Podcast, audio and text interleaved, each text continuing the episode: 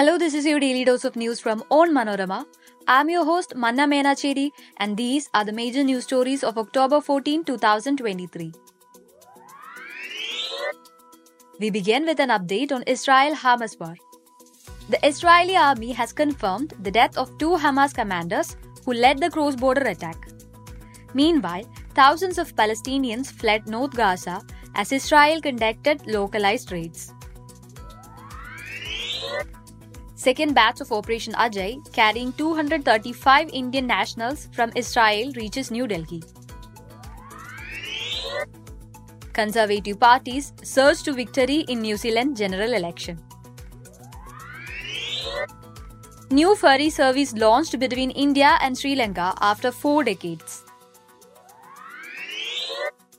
Vizhinjam Port aims to handle 1 million containers annually, said Kerala Chief Minister Pinarayi Vijayan.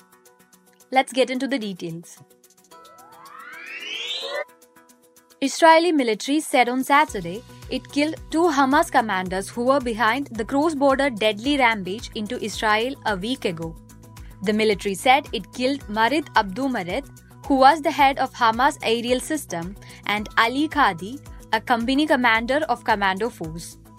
They were killed when fighter jets struck an operational center of Hamas from where the group carried out its aerial activity.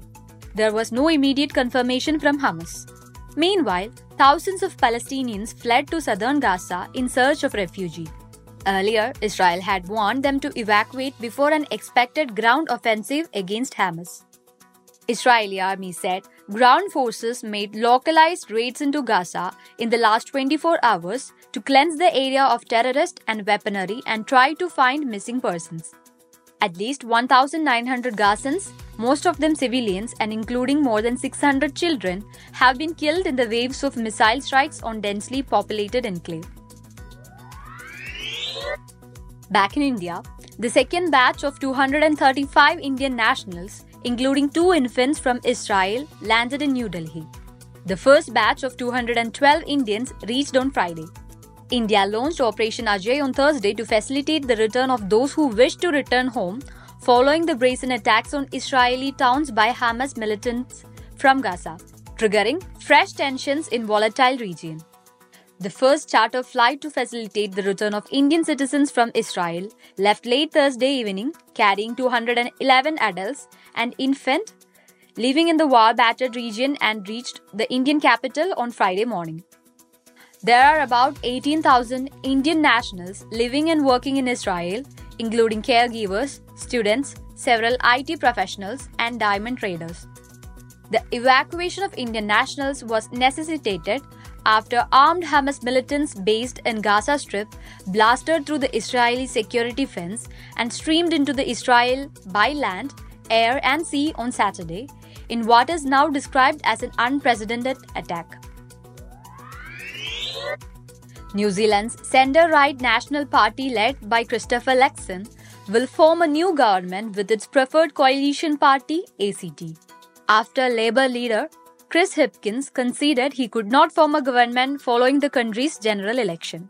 According to the Election Commission, the National Party, which is now in opposition, had 40% of the votes, while ACT Party had 9%, which, based on the current tally, would give the two parties enough seat to form a government. The national ACT majority is slim and still may need support from the Populist Party, New Zealand First, to form a government. Under the former leader, Jacinda Ardern, Labour in 2020 became the first party to capture an outright majority since New Zealand switched to a mixed member proportional system in 1996. But Labour has since lost support, with many New Zealanders dissatisfied over the country's long COVID 19 lockdown and rising cost of living. A new international ferry service between Tamil Nadu's Nagapattinam and Sri Lanka's Kankesanthurai is operational from today. It was virtually flagged off by Union Minister Sarbananda Sonowal. The Prime Minister Narendra Modi also addressed the event. The Prime Minister said India and Sri Lanka are embarking on a new chapter in diplomatic and economic relations, and the launch of the ferry service is an important milestone in strengthening the relations. About 50 passengers were part of its maiden ride on Saturday. The booking facility will be available online from January 2024. The round trip cost of the service is 13,000 rupees plus tax. If a passenger is looking for a one way ferry ride, they can book the tickets for 6,500 rupees plus tax. The venture marks the revival of passenger ferry services between India and Sri Lanka, a service that was discontinued in 1980s. As per reports, the last ferry, the Indo-Ceylon Express, operated until 1982 when it was stopped owing to the Sri Lankan civil war. Kerala Chief Minister Pinarayi Vijayan described the international deep-water multi-purpose seaport at Vizhinjam as a game changer for the state's infrastructure and development.